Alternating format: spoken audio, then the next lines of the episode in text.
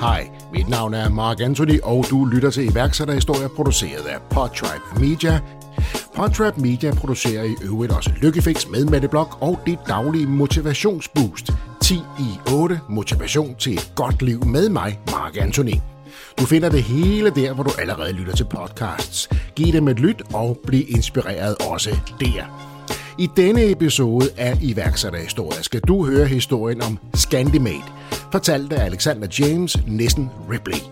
Scandimate hjælper danske håndværkere med at få deres livs oplevelse i Australien, New Zealand og Canada. Den spæde idé til virksomheden startede på en uddannelse i markedsføring, hvor Alexander fandt ud af, at mange på erhvervsuddannelserne gerne ville til udlandet og arbejde. Det gjorde, at han i 2019 testede konceptet af med stor succes og var klar til den helt store launch i 2020. Men så ramte corona. Hele verden blev lukket ned, og tilbage stod Alexander med en lille opsparing og en opsagt lejlighed. Hvordan han klarede den kamp, må du vente mere med at høre om til senere i episoden. Vi taler også om deltagelsen i Løvens Hule, hvor du måske allerede har stiftet bekendtskab med Scandimate. Du kommer med behind the scenes, høre om, hvad Alexander ønskede, var forløbet lidt anderledes, og hvorfor produktionen bag programmet i første omgang sagde nej til hans deltagelse. Og jeg kunne ikke forstå det, fordi at det, det år, hvor jeg søger, der har jeg to år, hvor jeg blandt andet så over med skrivebordet, og altså vi omsætter for 5 millioner, og jeg har ansat og processer, og så bliver jeg afvist, og ja, lidt målløs. Men øhm, så er der jo ikke andet for, at man tager ikke nej for nej, så jeg sender tre mails hver uge i fire uger. Ellers har jeg ikke så meget end at sige, en dansk iværksætter kan bare noget. Rigtig god fornøjelse, Alexander. Ordet er dit. Hiring for your small business? If you're not looking for professionals on LinkedIn, you're looking in the wrong place. That's like looking for your car keys in a fish tank. LinkedIn helps you hire professionals you can't find anywhere else, even those who aren't actively searching for a new job but might be open to the perfect role. In a given month, over 70% of LinkedIn users don't even visit other leading job sites. So start looking in the right place. With LinkedIn, you can hire professionals like a professional. Post your free job on linkedin.com slash achieve today.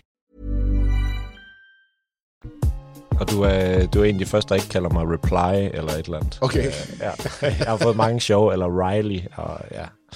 Jeg fik den simpelthen i første hug. Ja, jeg er imponeret. Alexander, øh, så fik du lige hylde verden ud med det samme. Det er dejligt. Sådan, så er stilen lagt. Vi skal høre om din rejse. Vi skal høre om din, din, din spændende idé. Vi skal høre om, om din oplevelse i Løvens Hule. Men, men for de få, der ikke ved, hvem Scandimate er, eller lige har fået set den episode af Løvens Hule, kan du ikke lige sætte nogle ord på Scandimate? Jo, jamen øh, uh, Scandimate, det er et, uh, hvad kan man sige, et rejsebureau, der hjælper danske håndværkere med at få deres livs oplevelse i Australien, New Zealand og Canada. Så øhm, hvis man er sådan en ung gut eller gutinde, der vil ud og se verden med sit håndværk, så, øhm, så klarer vi ligesom alt bøvlet. Øhm, så visum og flybilletter og forsikringer og alt det kedelige, så man egentlig bare skal finde ud af, hvor man gerne vil hen og hvornår man gerne vil afsted. Så hvis du er dygtig håndværker, du godt kunne tænke dig at arbejde i Australien, så, så ringer man til jer. Ja, det er det korte og det lange. Hvordan i alverden kommer man på, på den idé? Jamen, øh, det hele startede efter sådan lidt en øh, sløj gymnasietid fra min side, så, øh, så øh, smuttede jeg en tur til Australien. Der skulle bare ske noget. Jeg er vokset op af nogle forældre, der mødte hinanden i, i Saudi-Arabien, en englænder og en dansker. Så øh, jeg er vokset op på de her røverhistorier, så efter gymnasiet, der tordnede jeg bare mod Australien, og så, øh, så troede jeg jo, det var mega nemt, men øh, så står man om på den anden side af jorden og ved ikke, øh, hvordan man finder et job, og hvordan kommer man ind på boligmarkedet, og mit første arbejde blev snydt og fik ikke løn, og altså alt det der. Så, øh, så tænkte jeg, altså, der må simpelthen være, være, være, hvorfor er der ikke nogen, der står for det her? Øh, hvor man bare betaler et beløb, og så skal man ikke tænke på noget.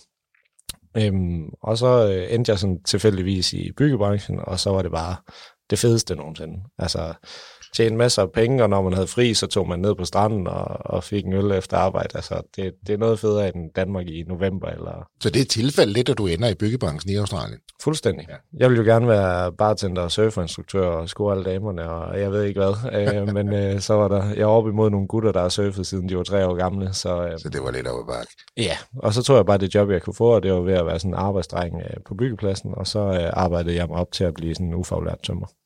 Så, så du, var, du havde ingen intention om at blive håndværker, da du tog til Australien. Der ville du være bartender og surfer dude. Lige præcis. Ja, lige præcis. Og bare hygge. Ja. Og så ender du op der og finder ud af, at det synes du faktisk er ret sjovt. Men, men den her oplevelse med at komme derned og bare, ja, du bliver så ovenkøbet snydt, som du siger, det første arbejde, du får, og hvor skal jeg bo, hvordan, øh, skat, alle de her ting. Lige præcis. Det var, selvom du taler engelsk, så kan man godt mærke, at man er langt væk. Ja, men det var der, og så var jeg jo, hvad var jeg der? Der var jeg 20 år gammel, øhm, og så skulle sidde og læse, jeg, jeg ved ikke, hvor mange timer, altså dage og aftener, jeg har bare brugt på at planlægge, inden jeg tog afsted med det rigtige visum, og så tænker jeg, hvad med mit SIM-kort herhjemme, jeg vil gerne, altså de der små ting, man ikke tænker over, sådan, jeg vil gerne beholde mit danske nummer. Øhm, det, er jo, det er jo efterhånden et par år siden, så der var ens telefonnummer, det var meget, meget vigtigt. Nu kører man jo alt på, på Facebook og Instagram og sådan Ja. Men, øhm, men alle sådan nogle små ting, og hvordan får man en bankkonto, og hvordan skulle jeg jo ikke betale dansk skat af det, jeg tjente dernede, og ja, det var, det var, det var et bøvl. Det var forfærdeligt. Så du ved, altså da du tog derned, anede du ikke, hvor besværligt det var. Nej. Men så står du, når man først står dernede, de der 14-16.000 km væk, så står man i det, så, så er man jo nødt til at løse det. Og så løser man det jo bare, og så var vi jo, vi tog afsted tre øh, kammerater sammen, og vi havde jo alle sammen bøvl med at finde et sted at bo, og øhm, altså finde et ordentligt arbejde og, og sådan noget. Så tog altså, vi, vi fandt sådan et job i, i byggebranchen, og så tog det ligesom fart derfra, så var det bare mega sjovt. Altså vi kom fra februar i Danmark, øh, altså man så jo nærmest ikke solen, og så kom vi ned, og selvom vi var på en byggeplads, og vi var nederst i hierarkiet, og ligesom bare slæbte materialer i starten, så var det jo, altså du stod udenfor i bare overkrop. Ja. En drøm jo, altså. Det var fedt. Og der er du omkring 20. Ja. Du har også en, en tanke, en drøm, øh, en overvejelse om at blive øh, politimand på et tidspunkt, ikke? Det var, øhm, det var sådan under hele gymnasiet, så tænkte jeg sådan, hvad skal jeg, hvad skal jeg blive og sådan noget. Så tænkte jeg, at jeg skal være politimand, og det var nok en eller anden, det, det er jo en typisk drengedrøm, det der med bare ud og køre hurtigt i bil og have en pistol og sådan noget, tror jeg. jeg ved ikke, hvor det kommer fra. Øhm, og så, øhm, ja, så, så kunne man jo først søge ind til politiet, da man var 21, og så havde jeg jo noget tid, og så skulle jeg bare ud og se verden. Og øhm, det, det er jo der på sådan en tur, der man rigtig finder sig selv og finder sin hylde. Ja. Fordi at, altså, der fandt jeg ud af, at jeg, jeg skulle absolut ikke være politimand. Og det er jeg så glad for i dag, at jeg ikke er blevet. Øhm, jeg har fundet min hylde i, i det, jeg laver nu, og altså, det, er, det er fantastisk. Så hvornår begynder Scandimate så virkelig at tage form? Øhm, jamen, jeg får, efter vi har arbejdet dernede i cirka tre måneder, og, og altså, vi tjener jo styrtende med penge. Jeg kommer lige fra gymnasiet, så det er ufaglært arbejde, jeg får 28.000 udbetalt i lommen øh, hver måned, og jeg var vant til en SU på hvad, 1200 kroner eller et eller andet, øhm, og kunne købe min øh, drømmemotorcykel og min kæmpe firehjulstrækker, for de koster ingenting dernede. Altså som ufaglært arbejdsdreng, altså lønningerne er så høje i Australien? Ja. Altså, så arbejder jeg så også en del timer. Men Jo, jo. Øhm, men jo, lønnen den er, den er rigtig god, øh, fordi skatten er ret lav, når man kommer ind på det rigtige visum. Øhm, så ja, det var, det var bare helt fantastisk. Og så tænkte jeg sådan, øh, så ligesom de der australske lokale tømmer, jeg arbejdede side om side med til sidst, og så tænkte jeg, de er sgu ikke... Altså lige så snart det begynder at støvregne, så går de bare ind i skuret og spiller kort, og så står jeg selv derude øh, og, og knokler på, og det ser, det ser formanden jo. Og så, øhm, så tænker jeg sådan, har du ikke nogen venner, der kan komme herned og, og sådan Børn, ja. Jeg kan ikke få dem derude at arbejde. Nej, nej, fordi de der lokale arbejdskraft. Jeg tror, det er ligesom øhm, i Spanien, ikke? Der er et eller andet manjana, manjana, når man vokser op i godt vejr, og så også danskere, vi jo bare vant til forfærdeligt vejr. Altså prøv at tænke, hvis vi ikke måtte bygge noget, øh, mens det regnede, så det... Der er ikke mange arbejdsdage på et år i Danmark. Og det regner ikke så meget i Australien, så når det endelig dryppede lidt, så var der lige, ikke? Det er det, ja, fuldstændig. okay. Så, øhm, Så han spørger, om du ikke kender nogen. Ja, eller sådan, jeg tænker, tænker på, altså hvis jeg kunne få mine altså, øh, danske håndværkervenner hernede, og det var kun tømmer, jeg tænkte på dengang, øhm, og det var dem, vi startede ud med, så tænker jeg sådan, hvis jeg kunne få mine danske kammerater, som er tømmer hernede, altså nøj, de vil sparke røv, tænker jeg. Øh, og de vil elske det, for når de er fri, så tager de på stranden og, og får Ja. en øl, og, og de tjener flere penge og, og får en fed oplevelse. Øhm, og så kom jeg jo hjem derfra, og så begyndte jeg at spørge mine venner, og så det ville de rigtig gerne, og det lød mega fedt, de havde fulgt lidt med på min tur. Men de havde jo et fint nok job herhjemme, og de var ikke så gode til engelsk, og hvordan skulle de finde et job dernede, og ja, hvor skulle de bo henne, og alt det der med skat. Og så bliver, bliver det bare nemmere at blive hjemme, for der har man jo styr på tingene. Øhm, så tror jeg lige, øh, øh, så kedede jeg mig. Der, nu er vi allerede kommet hjem til Danmark igen, men så var jeg hjemme i en tre måneder, og så tog jeg så til Skotland. Og øhm, der tænkte jeg jo, jeg er jo sådan en verdensmand, der er fuldstændig styr på det nu. Altså, jeg finder et job og en bolig inden for den første uge. Så Jeg jeg. klarede mig i Australien, så klarer jeg mig også i Skotland. Præcis, og havde, havde ligesom lært en masse, og lavet en masse fejl og sådan noget. Øhm, og, og så gik der igen sådan 4-6 uger, inden jeg sådan landede et godt job og havde et sted at bo og, og så videre. Øhm, og så, så tænkte jeg, altså, der, hvorfor er der ikke nogen, der, der kan ordne det her? Der må være en nemmere måde, hvis man gerne vil ud og bo i et andet land. Ja. Altså, hvorfor er der ikke nogen, der står for øh, bolig og job og sådan noget? Sådan, til, Det er jo også et ret godt spørgsmål, jo egentlig. Ja, Ja. ja. Øhm, det synes jeg også. og så, øh, så gik jeg med den her idé, at, at sådan, så skulle jeg gøre det for tømmerne der, for jeg har også sådan lidt en, ja, øh, min far var også i byggebranchen og sådan noget, så øh, har lidt en, en lille kærlighed til byggefaget. Og så, øh, så kom jeg ligesom hjem og vidste, at jeg ikke havde de rigtige kompetencer, og så startede jeg så på sådan en markedsføringsøkonom. Øhm, og, og der får man jo SU, øh, altså man bliver betalt af staten for at starte en virksomhed og for viden imens. Så det var helt genialt. Jeg fik et kontor stillet til rådighed og sådan noget. Og så lavede jeg så sådan en rigtig markedsundersøgelse, kan man sige, hvor jeg tog ud på en erhvervsskole i Aarhus, og så gik ind og forstyrrede en masse tømmer på under deres uddannelse og siger, øh, lavede sådan et online spørgeskema, og øh, der stod der alt det der. Øh, altså, hvis der var nogen, der sørgede for det hele, og du bare skulle sige, vælge, hvor du gerne vil hen, og hvornår du gerne vil afsted, vil du så tage til et sted i Australien. Og så 9 ud af 10 sagde ja. Ja. Altså 88 procent. Og så tænkte jeg, så må jeg gøre det. Så der var en, allerede der var der tegnet der sig en ret god business case, kan man sige. Det er det. Nu skulle du så bare lige knække koden med, hvordan kunne du så gøre det nemt for dem? Det er det. Og så startede de næste fire år. så øh, ja, det var... Øh, ja, jeg har haft fire forskellige forretningsmodeller, inden jeg knækkede den og stiftede CVR-nummeret. Så jeg arbejdede på det et år inden. Øhm, og så stiftede jeg CVR-nummeret, og så tog det jo ja, fire år for at komme dertil, hvor vi er nu. Fire år. Ja. Har du nogensinde været i tvivl i de fire år? Øhm, under corona, i slutningen af corona, øhm, altså det var to lange år, men øhm, jeg havde jo valget, da corona kom, sådan, skal jeg finde mig et fuldtidsjob, og ligesom lægge skæden med et på hylden, og bare sige, timingen er der ikke lige nu, og så samle det op efter. Eller, eller skal jeg bare blive ved med at knokle på? Ja, fordi hvor, hvor længe har du været i gang, når, da corona rammer et års tid? Da jeg var i gang i, ja, øh, de første kom afsted i januar 19. Ja. Så, så, så sådan 13 måneder eller sådan noget. Så du har fået lavet den markedsundersøgelse, folk vil rigtig gerne, du finder ud af, hvordan, altså der har du jo skabt konceptet i forhold til at hjælpe folk med de her ting, ikke? Så du skal også have nogle kontakter jo, for eksempel Australien var det første sted, ikke? Det er det. Øhm, så der begynder noget at få fat, altså traction, som det så fint hedder. det, er det. Og så tænker jeg, nå, jeg har ramt et eller andet her, og så kommer corona, og så Ja. kan man ikke rigtig komme nogen steder. Altså, vi havde sådan vores testår i 2019, hvor vi sådan sendte, øh, hvad kan man sige, øh, 25 testkaniner afsted, hvor de var fuldstændig mandsopdækket. Øhm, så alle, der kom afsted, jeg havde kontakt med dem alle sammen hver dag. Altså, hvad er fedt, hvad er ikke, hvad, hvad spiller, hvad spiller ikke, har I nogle idéer til, hvordan vi gør det endnu federe, og bum, bum, bum. Øhm, og så, det gør så over et år, og så er vi klar til 2020, så har vi konceptet fuldstændig på plads, og det er blevet meget bedre, øh, og, og så skal vi bare boome. Det bliver vores år 2020. Ja. Får en god start på året i januar, februar, og så marts, Ja. så ved vi sammen, hvad der sker. Så øhm, det var tough. Hvordan fundede du det her? For det, det, det der med for første, at du læser markedsøkonom, siger du så, at du får gang i Scandimate, du mandsopdækker de første 25 prøvekaniner. Øh, Det koster jo en hel del penge. Hvordan, hvordan fundede du det?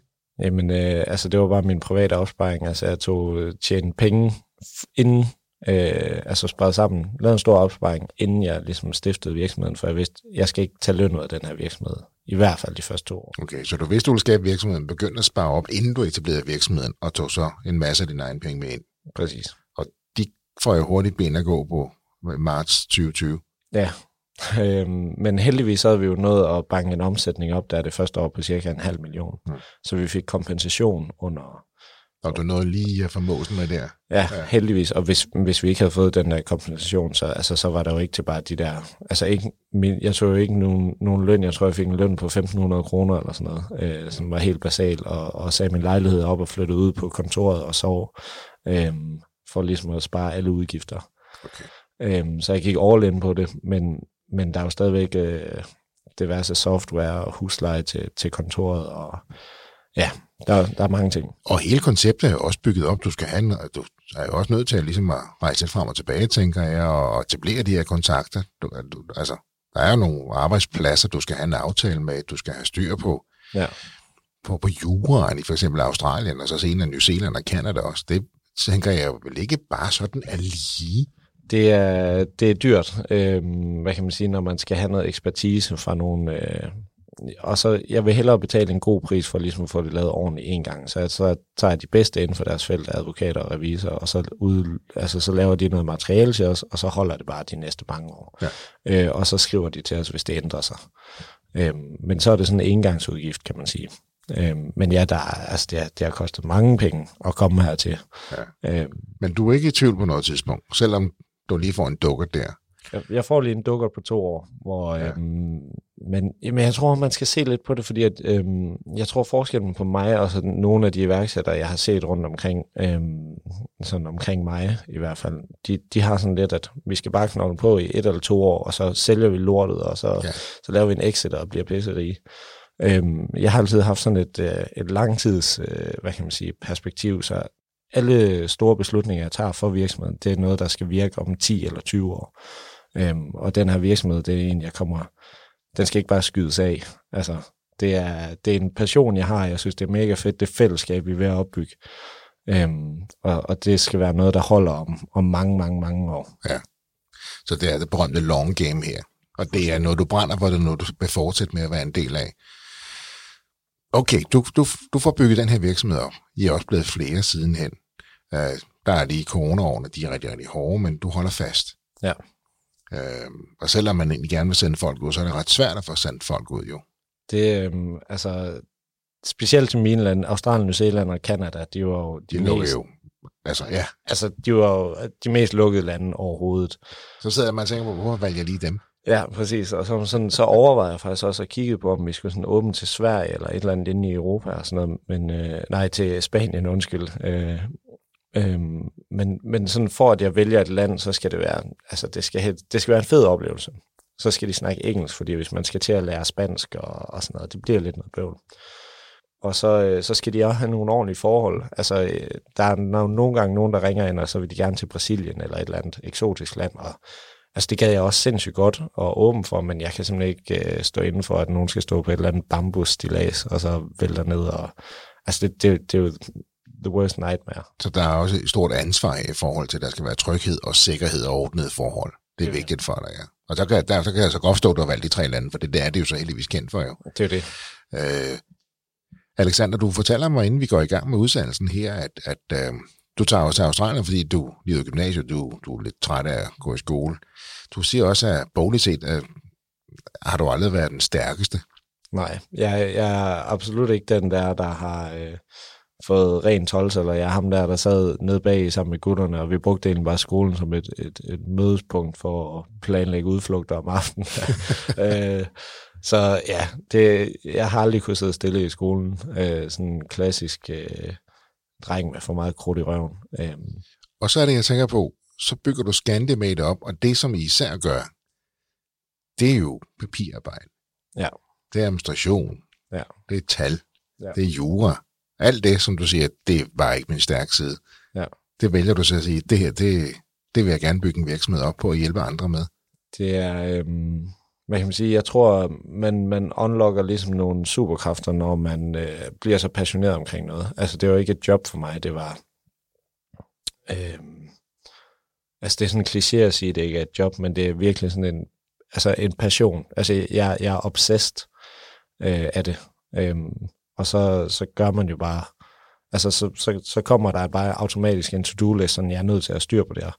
Og så sidder man bare og nørder alt med det. Og så er det jo sygt spændende, og man mærker ikke, at man arbejder, for man får energi af det. Man kan se, at man hele tiden vækster. Og ja, Du taler jo om motivation i sin reneste form jo, fordi når du er interesseret nok, så, så begynder du at bevæge dig. Ikke? Og det, det er jo øh, motiverede mennesker er modige, og de har lettere ved at lære. ja, De har lettere ved at ture. Altså, øh, og det er jo interessant at høre dig sige det der. Og lige pludselig, så fik du et formål med at dykke ned i papirer og tal og beregninger af jura, fordi du kunne hjælpe ham. Det blev spændende, og så fandt du ud af, hvor god du var til det alligevel. præcis. Og, og jeg, jeg, når jeg sådan tænker tilbage, så, så øh, kan jeg huske sådan på gymnasiet, så tænker jeg sådan, er, er jeg doven af natur? Øh, fordi jeg ikke gider at lave mine lektier, og jeg gider ikke følge med i skolen. Øh, og nu har jeg jo arbejdet mere de sidste fem år end, end, end 10 mand til sammen. Øhm, så jeg tror bare, i hvert fald hvis der er nogen, der lytter med, så, så skal, man, skal man bare finde sin passion, så har du bare ja. altså unlimited ressourcer. Du øh, ender op i løvens hule. Ja, det var også, øh, det var også på et hængende hår, vil jeg sige. Hvordan det? Øhm, jeg øh, søgte øh, ind, som man gør der i foråret i maj, og øhm, øh, laver en, øh, en, hvad kan man sige, jeg sender jo alt det der forretningsplan og budgetter og alt det der, man skal. Og det er i maj 22? Maj 22, ja. ja.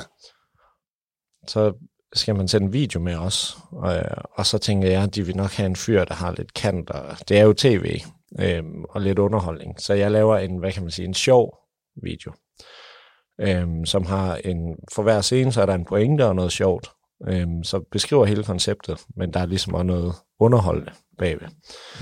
Og øh, den sender jeg så med, og øhm, jeg, har, jeg, øh, jeg har startet sådan et kontorfællesskab i Aarhus også, øhm, og så er der nogle andre på kontoret, som også har søgt. Så kommer de så ind og siger sådan, ah, vi kom fandme med. Altså, vi, vi kom med og sådan noget. Har du hørt noget? For vi har jo vist øh, snakket med hinanden og hjulpet hinanden til at spare. Og, øh, og så går jeg ind og tjekker min mailbox, og så står der bare, ja, du kom desværre ikke med. Og jeg kunne ikke forstå det, fordi at i det, det år, hvor jeg søger, der har jeg, altså, jeg har bevist, at jeg, jeg smider ikke håndklædet i rum i, i, i ringen med, ved to år, hvor jeg blandt andet så under skrivebordet, og altså, vi omsætter for 5 millioner, og jeg har ansat og processer, og Altså, det er, en, det er en seriøs virksomhed, og så, så bliver jeg afvist, og, og ja, det, det, er, det er lidt målløs. Men øhm, så er der jo ikke andet for, at man tager ikke nej for nej, så jeg sender tre mails hver uge i fire uger. altså tre mails hver uge i fire hver uger? Ja. ja. Så samlet sådan 10-12 mails. Og så ja. sender jeg til produktionen om hele tiden nye pointer, hvorfor jeg skal afsted. Altså, hvorfor jeg skal være med. Og så ringer de så øh, den sidste dag, inden de tager på sommerferie, Øh, og så starter øh, optagelsen lige efter sommerferien, og så siger de, øh, har du tid til en halv time screening? Og så siger jeg, jeg får pokker. Altså, jeg har altid den. Jeg kan komme om fem minutter. Ja. ja. Og så, øhm, så havde vi så sådan en halv time screening, og så ville de vende tilbage efter to timer, og så går der to timer, så går det to en halv time, og så går det tre timer, og så tænker jeg, for helvede. Og så ringer de så, og så siger de, øh, ja, du har fået den sidste plads. Øhm, så, øh, så havde jeg jo så sådan tre uger til at gøre mig klar. Og, øh, ja, ja. der er jo ikke så meget luft på den anden side. Fordi Nej. der går så lang tid, før der kommer mad jo. Det er det. Og I starter jo august, ikke?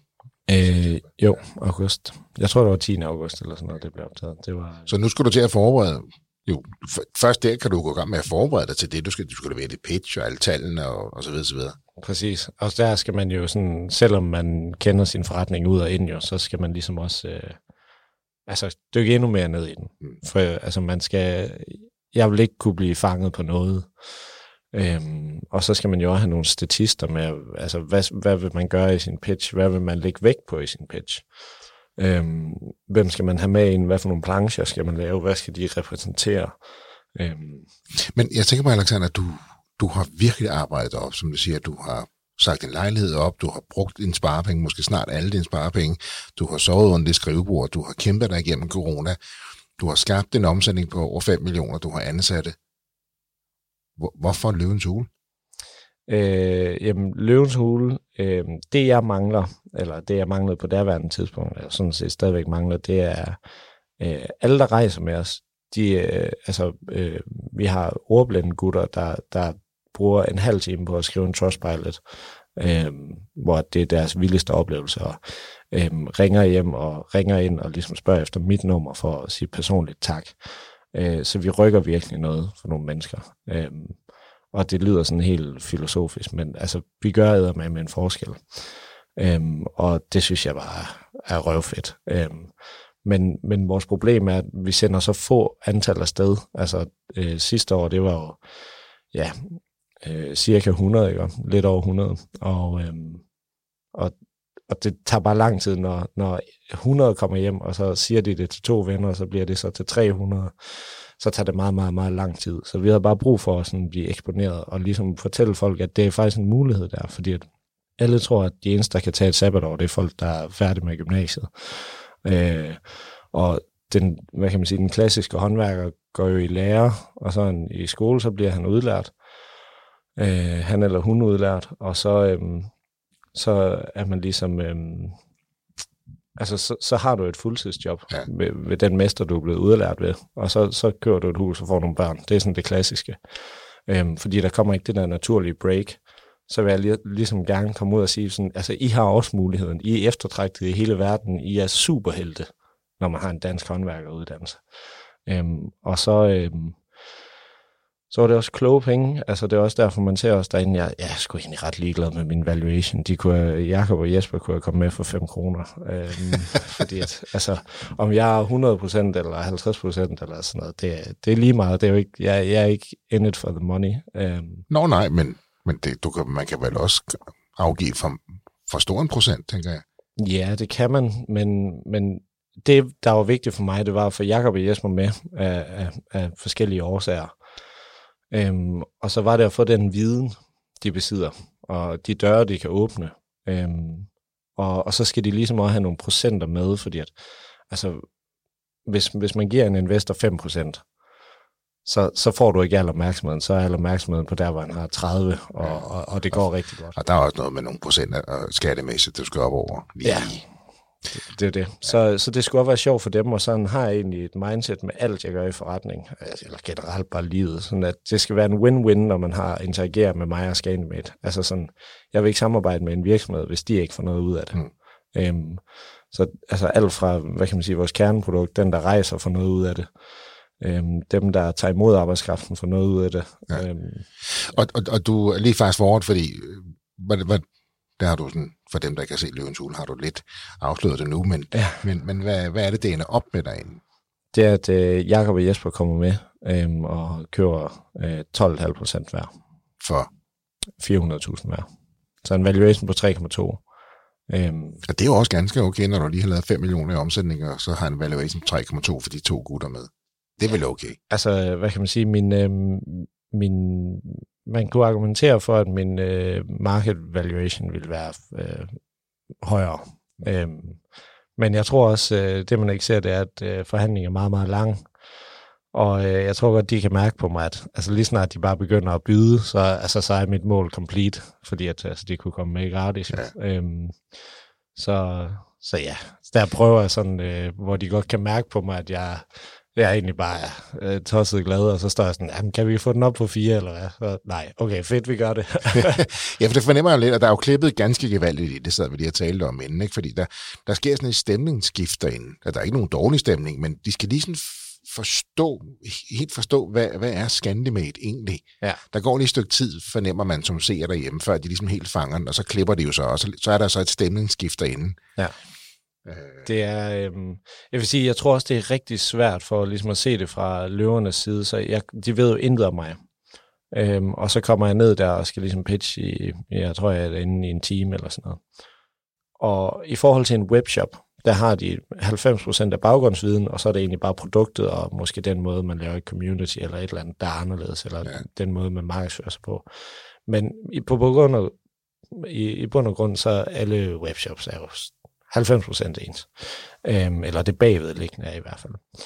Øhm, og så kommer jeg ind med et koncept, hvor at de har ikke set det før. De forstår ikke helt, at i et rejsebureau, hvad er vores avancer, er, hvad, altså hvad, hvad er de næste led på den rejse her og sådan noget. og Rejsborg er jo ikke kendt for Nej, de helt store marginer i forvejen, vel? så det skal de jo også lige det er det. cykle lidt på. Og hvad, hvad er det sådan, de har ikke nogen baggrund inden for sådan, hvad kan man sige, håndværk og, og, og sådan noget, øh, eller rejsebureau, men, men egentlig der ligger vi tættere, vi er tættere på Just Eat, end vi er på et øh, håndværker, øh, halløj, eller, eller et rejsebureau.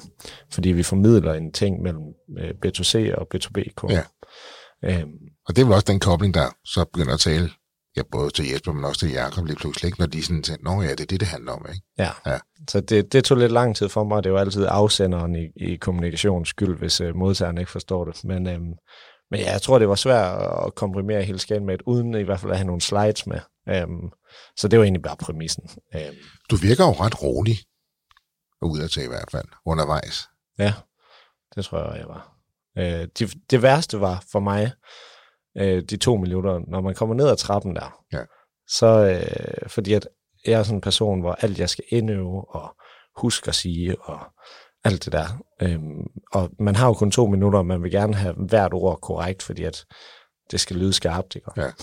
Og det er jeg ikke god til. For så skal jeg huske noget at sætte mig ind men der, hvor jeg bare kommer ind og bare kan fyre løs fra hoften. Altså, jeg, der er jo ikke nogen, der ved mere om Skagen Made end mig. Jeg har ikke lavet andet de sidste fem år. Så jeg vidste, at de, altså, det er jeg fuldstændig styr på. Øhm, men de første to minutter, det var, der, der var jeg nervøs. Altså, er du gal, mand? Det, det, var, det, var en, det var en vild oplevelse. Jeg elsker sådan nogle oplevelser. Altså bare sådan en livsoplevelse. Selv hvis jeg ikke fik en investering, eller hvis det hele brus, altså, gik konkurs i morgen, så er det sgu da en meget sjov historie at have stået sådan lidt uh, Ja. i sådan et studie. Så uh, ja, Det går jo så godt. Og du får de to uh, kamphaner løver med. Ja. Uh, det er de jo begge to ret begejstrede for, at de lige pludselig, nu kan de to gå sammen, og det bliver et rejsbog, og der kan man fornemme, at man jo en energi, og ja, nogle to glade drenge siger, det her, det bliver sjovt. ja. Og det smitter vel også af et eller andet sted. Det er, um, jeg vil sige, jeg, man ved jo aldrig helt, for man, man kender dem jo ikke, eller jeg kendte dem ikke personligt, øh, inden, øh, og, og det har bare været fantastisk, altså det sidste halvår. Øh, altså, for det er jo ikke kun Jakob og Jesper, de har jo nogle teams bag sig. Ja. Altså, Jakob har jo et kæmpe team bag sig, og øh, Jesper har Morten Larsen med, som også bor i Aarhus, hvor jeg bor og holder til. Øh, og det, det er helt fantastisk. Altså både kemien og ja, de er sgu proaktive og, og, og hjælper, øhm, når jeg har brug for det. Og det er jo egentlig det, når man er solo-founder, så har jeg jo altid selv haft alle problemer. Og, og ligesom også på det strategiske, Mm. altså, hvor jeg gerne vil hen. Og venner vil jo lytte og sådan noget, man kan jo ikke helt, de har jo ikke investeret noget i det, kan man sige. Nej, rådene er der mange af, ikke? men hånden på kogepladen, og det der er vigtigt at forstå, hvad der sker.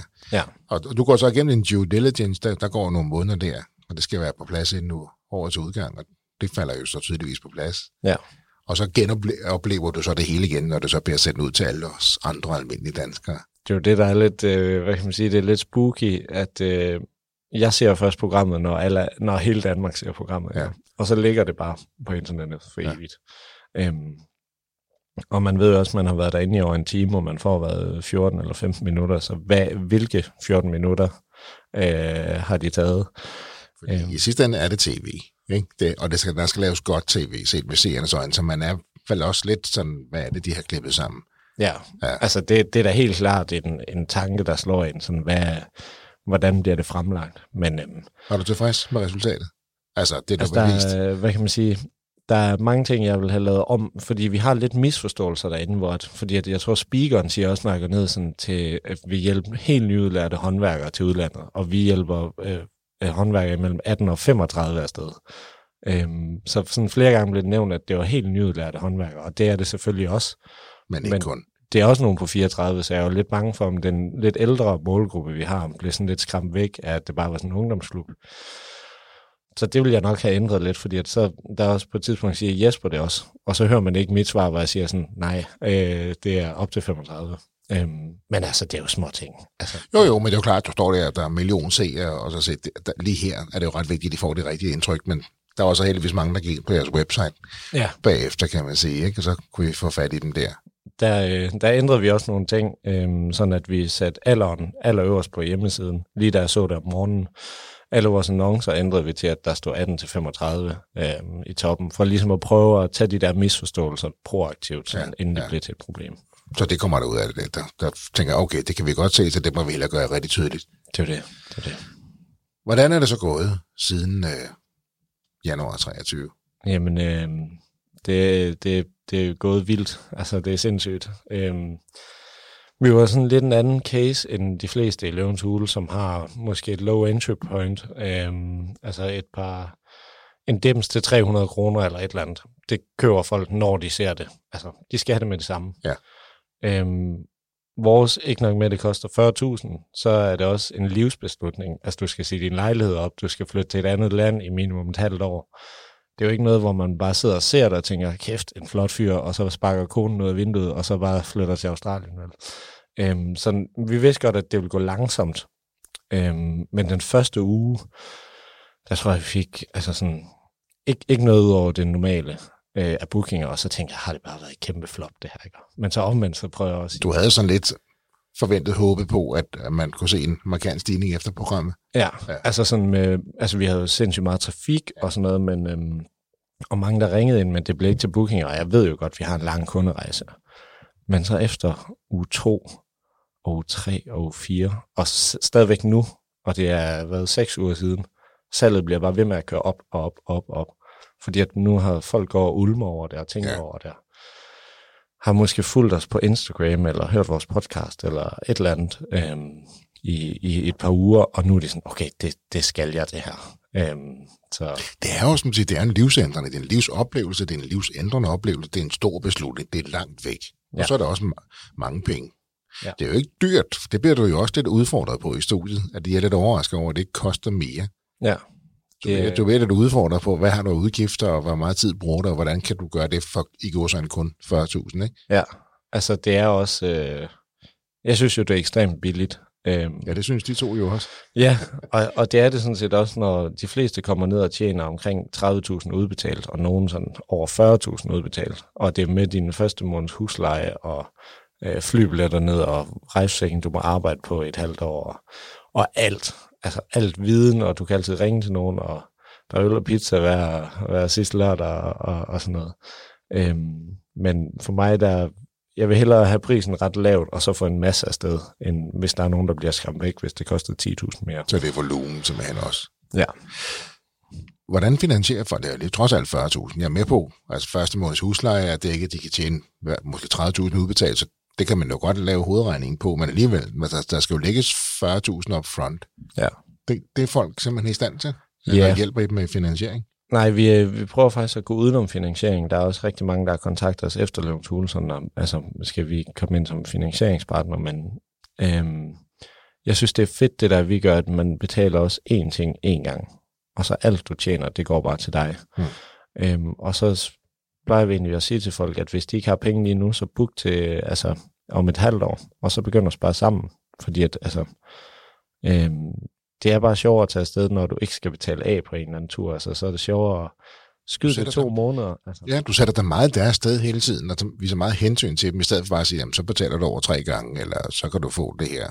Ja, det, jeg, jeg, nu skal jeg ikke nævne nogen leverandør det, men som du er inde på en eller anden finansieringsordning, ikke? Altså, ja. og så få dem i hus med det samme. Det, kan det ikke være fristende bare at sige, jamen, så kan vi måske få øge indgang endnu mere, hvis vi gjorde det nemmere for folk at få det finansieret. Vi kunne øh, helt klart øge salget ved at, ved at gøre det, men... Øh... I kunne også sætte prisen lidt op ved at tilbyde en finansieringsordning. Ja. Det gør men, du heller ikke. Nej, jeg, jeg, jeg ser det sgu egentlig, alle beslutninger ser jeg egentlig fra kunden, øh, fordi de, de kan godt have et ønske, Øh, men jeg ved, efter at snakke med dem, hvad, hvad der ligesom er det rigtige for dem. Ja. Øhm, og så selvom, hvis de vinder, så har jeg jo en erfaring, der siger, at det går galt sådan der. Øhm, vi havde en episode med, øhm, vi sender rigtig mange til Sydney. Rigtig mange vil gerne starte i Sydney, for det er den by, man har ligesom startet ud i. Øhm, men vi kan også starte en ud i Melbourne eller Brisbane eller et eller andet. Nu, nu snakker vi også meget om Australien, men det er vores, klart vores hovedmarked. Men øhm, så når vi snakker med dem, eller der er også rigtig mange, der vil gerne vil til Canada, fordi at så ser de billederne derfra og videoerne, hvor det er jo vanvittigt flot natur, og kæmpe motorsaver og bjælkehus og sådan noget. Øhm, men så efter man har snakket med dem, så kan man godt høre sådan, at altså, du vil få det meget federe i Sydney, end du ville i Canada.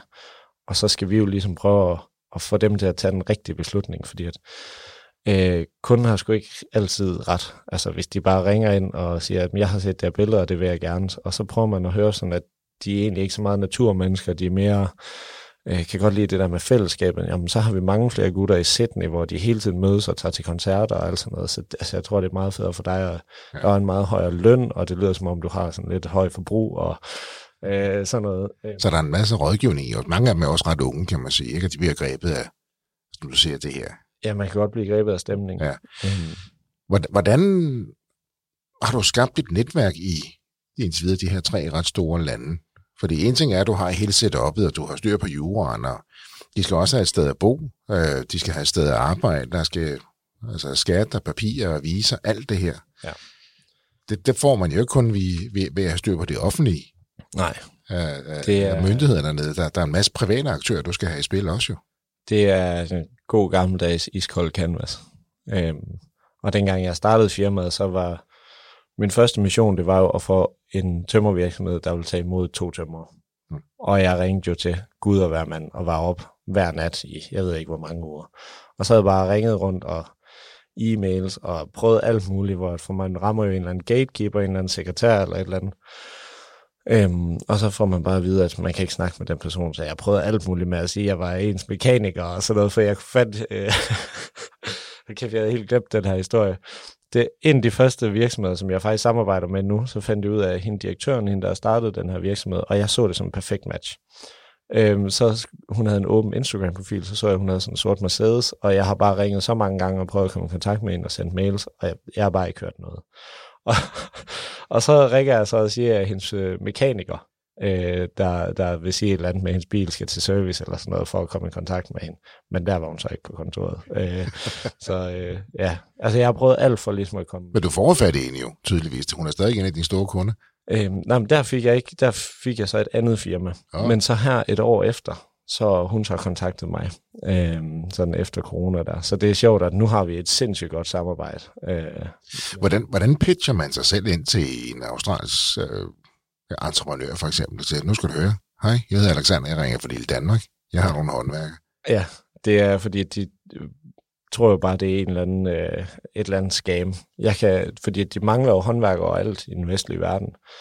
Øhm, og så ringer man og siger, jeg kan give dig det helt gratis, altså, fordi at jeg tjener penge på at ligesom booke deres flybilletter og sådan ja. noget, og, og stå for formidling. Og så, så er de bare sådan, ah. Og så, øhm, jeg kan jo slet ikke få nogen til at underskrive på en kontrakt, så de første to kom egentlig bare ned til et firma, der sagde ja, øhm, til at tage to. Og så sagde de bare en dato, hvor de skulle møde op. Og så, sagde jeg, og så øh, arrangerede jeg alt det der, og sagde ligesom til kunderne, at øh, jamen det her firma vil tage og I skal stå der og der, og har ligesom planlagt alt, sat dem igennem deres kursus, og de har et sted at bo og sådan noget. Og så tror jeg, at de var lidt overrasket, og så lige pludselig så står der bare to danskere klar til at arbejde. Og så får man jo dem igennem, så har man første reference. Det er jo... Men det vil sige, de stod dernede, og de, du vidste reelt ikke, om de havde et job? Altså, hvis, hvis, jo, jeg havde jo fået det. Ja, de har bekræftet det, men de har ikke nogen kontrakt. Altså, nej. nej. Så, øhm, så det ville de første orden dernede. Ja. Så, så det, var, øh, det var lidt et gamble. Øhm, men det gik. Det gik. Altså, og der nu, var ingen grund til, at det ikke skulle gå, vil jeg sige. Og nu har, har du jo med stor tydelighed for skabt øh, dig, Scandimate, et, et navn øh, i de tre lande. Så nu bliver I jo mere kendt, og jeg tænker også, at jeres kunder taler sammen. Ja, absolut. Altså både vores B2B-kunder og B2C-kunder, de er, ja. det er jo snævre målgrupper, så vi har sådan et... Øh, så har vi leveret, leveret rigtig mange øh, hvad kan man sige, murer til et murerfirma, og så har de måske en kammerat, der har et elektrikerfirma, og så siger de, altså vi får verdens bedste arbejdskraft øh, helt gratis. Øh, øh, og så, øh, så kontakter det øh, elektrikerfirmaet. Bum, så er vi åbne for elektrikere. Øh, og, og sådan. Hvad, hvad er det, der gør danske håndværkere så attraktive i, i for eksempel Australien, New Zealand og Canada? Øhm, der er sådan forskellige parametre. En ting er uddannelsen. Altså, vi er ekstremt højt uddannet i Danmark. Øh, og når man siger det, så tænker alle folk, at vi er gode universiteter og sådan noget. Men altså, vores erhvervsuddannelse er altså second to none. Mm. Det er virkelig, virkelig god. Øhm, og så er der en anden ting, hvor at, øh, vi minder meget om vores tyske naboer. Øhm, vi har bare lidt bedre humor. Men øh, vi har det samme med, at øh, altså, vi, vi kommer, har vi aftalt, at vi kommer i morgen kl. 6 og laver det der, og vi smutter først, når det er færdigt. Så, så er det det, vi gør. Altså man kan stole på en dansker, sådan helt generelt. Hvor hvis, nu er jeg halv englænder, så jeg må godt svige en englænder lidt til. Øhm, og altså kigger vi bare på vores engelske naboer, så er de meget mere svingende. Altså, sender du en, øh, en englænder til Australien, så øh, finder han ud af, at øh, hold op, det er godt være en mandag aften, der kan jeg også tage i byen. Og så kommer han ind med tømmermanden tirsdag, hvor os danskere, vi er lidt mere... Øh, vi har en god arbejdsmoral, og så er vi sgu egentlig åben og ærlige, sådan helt generelt. Okay. Så øh, det er en ting, vi vinder rigtig meget på i udlandet. Vi mangler også arbejdskraft herhjemme, og du, du, du tager så en masse dygtige håndværkere og sender dem ud af landet. Jeg kan så godt forstå, at de kan få udbetalt to-tre gange så meget og få en fantastisk livsoplevelse. Det kan jeg selvfølgelig godt forstå. Ja. Så, så vi prøver at få tiltrække håndværkere fra andre lande her til, og, og, og du hjælper så en masse af vores gode til udlandet. Jeg sender dem så til udlandet. Det hele essensen ved det her, det er jeg faktisk rigtig, bruger rigtig meget min tid på, specielt nu. Øhm, det er, at jeg vil gerne være med til at, at skabe en eller anden revolution, hvor der er jo sket noget over de sidste 30 år, hvor alle skal på gymnasiet. Altså, det er jo nærmest blevet en del af folkeskolen. Altså, du bliver færdig, og så går du på gymnasiet, og så ser du, hvad du vil. Øhm, og man tager kun på en erhvervsuddannelse, hvis man er for dum og sådan noget. Jeg gør sindssygt meget for ligesom at skabe en... Jeg vil gerne være med til at skabe en, øh, en revolution, kalder jeg det med, at altså, de er verdensmænd og kvinder, de her med en erhvervsuddannelse. Så man skal ikke tage en erhvervsuddannelse, fordi man er for dum til gymnasiet. Man skal gøre det, fordi at man er altså, hjernet skarp med hænderne og hovedet, fordi at du kan ikke rigtig bygge noget uden at have hovedet med. Øhm, så ja, jeg gør rigtig meget for ligesom at, kan vi have en rolle i at tiltrække flere unge mennesker til at tage en erhvervsuddannelse, fordi de vil ud og rejse? Øhm, fordi at nogen fravælger det måske, fordi at øh, når der, har, der, der står bare en villa og lige efter en erhvervsuddannelse. Ja. Men der taler du også ind noget rigtig, rigtig vigtigt her, for du gør det jo mere spændende, mere attraktivt, og der, der, der kan du måske godt have en pointe, men det har været lidt underrated det her. Nu skal jeg på gymnasiet, vi skal måske have en eller anden akademisk uddannelse, det er der ikke noget i vejen med. Ja. men, men, men så håndværkerfagene har ikke haft det samme fokus, eller status måske, ja, nogle steder, så siger, at der er nogen, der skal bygge og skabe og fikse alt det, som ja. vi andre bruger. Ja. Det er jo piv vigtigt. Så det her, du gør det måske mere attraktivt at blive håndværker. Det, det er måske lidt missionen, og, og på sigt kan folk måske sige, okay, hvis jeg gennemfører den her uddannelse, så kan jeg lige tage to år i Australien. Det er da mega fedt. Tjene en masse penge, komme hjem, have masser af erfaring, og så kan jeg se, hvad der sker. Der, der er jo rigtig mange, som så efter en, en tur med os, så tager de enten en, en tur mere, eller så kommer de hjem og måske læser til bygningsingeniør, ja. eller starter deres eget murfirma eller tømmerfirma, for så, altså man vokser bare så meget i udlandet, man får noget hår på brystet. Øhm, der er vel også nogle, der slet ikke kommer hjem, fordi de bare... Jamen, vi har dem, der har været længst afsted, de var nede i tre år, øhm, og så kommer de så hjem. Mm. Øhm, fordi at, altså, der er jo, øh, Australien, New Zealand og Canada er jo fantastiske lande, men altså, noget, jeg også har fundet ud af at bo meget i udlandet, det er, at altså, Danmark er røvsyg, men det er også dejligt. Altså, der er styr på tingene her. Ja. Øhm, og det sætter man kun pris på, når man ligesom har været et sted, hvor der ikke er styr på tingene. Så er der også noget dannelse, der er noget verdenserfaring, der ligger i det her også. Det handler ikke bare om at komme afsted som tømmer og tjene nogle penge. Nej. Du kommer også øh, hjem som et mere helt menneske, med et helt andet udsyn på verden. Det er jo ret smukt øh, facet det, på dit koncept, jo. Det, altså, det er det helt klart, og det er også derfor, at øhm, alle, alle, hvad kan man sige, dem, der tog gymnasierne, tager på sådan en sabbatår også. Det er jo også fordi, at de kan bruge det i en kvote 2-ansøgning, eller til at få et job. Altså, man vil gerne se, hvad man... Altså, man vokser bare af at tage til udlandet. I forhold til, hvis du bor hjemme med mor, og så flytter du lige over gaden, eller et eller andet. Øhm, du kommer ud og står på egen ben, og vi, vi er der jo til at hjælpe med de store problemer, men dag til dag, så er der jo udfordringer hele tiden, og, og det er jo mega fedt, og man vokser med det, og man får bare selvtillid. Ja. At sådan, okay, jeg, jeg har boet i Australien i et år, hvor blæret er jeg lige. Altså, ja. Og jeg har været med til at bygge det her. Ja. Når man ser det på fjernsynet måske, eller et eller andet. Det er det. Hvor er Scandimate på vej hen? I hedder jo Scandi. Ja. Øhm, Ikke Scandic, men Scandi. Scandimate.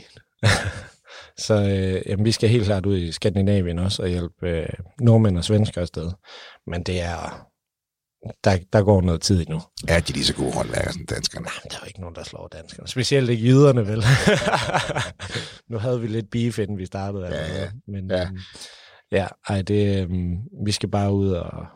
Ja, der, der er så meget, jeg stadigvæk gerne vil gøre i Danmark for at, at tiltrække flere unge til erhvervsskolerne og ligesom lave den her klub og community for, for de her unge håndværkere. Så, så altså, ja. Alexander, jeg kan høre, at det her det er jo så meget mere end bare en virksomhed for dig. Altså, som du selv sagde, det er jo din passion, men du, også, du brænder jo for at hjælpe mennesker. Ikke bare til oplevelse, men at stå stærkere som menneske. Ikke? Helt sikkert. Der er jo så meget mere end bare virksomheden, kan jeg godt høre. Det, det er i hvert fald bare ikke, det er ikke et eller andet kapitalistisk træk til at få en stor fed bil. Det vil jeg selvfølgelig også gerne have, men, men øh, ej, det, det er en passion. Fantastisk. Det er virkelig dejligt at mærke den passion og, og den indre motivation, der driver dig.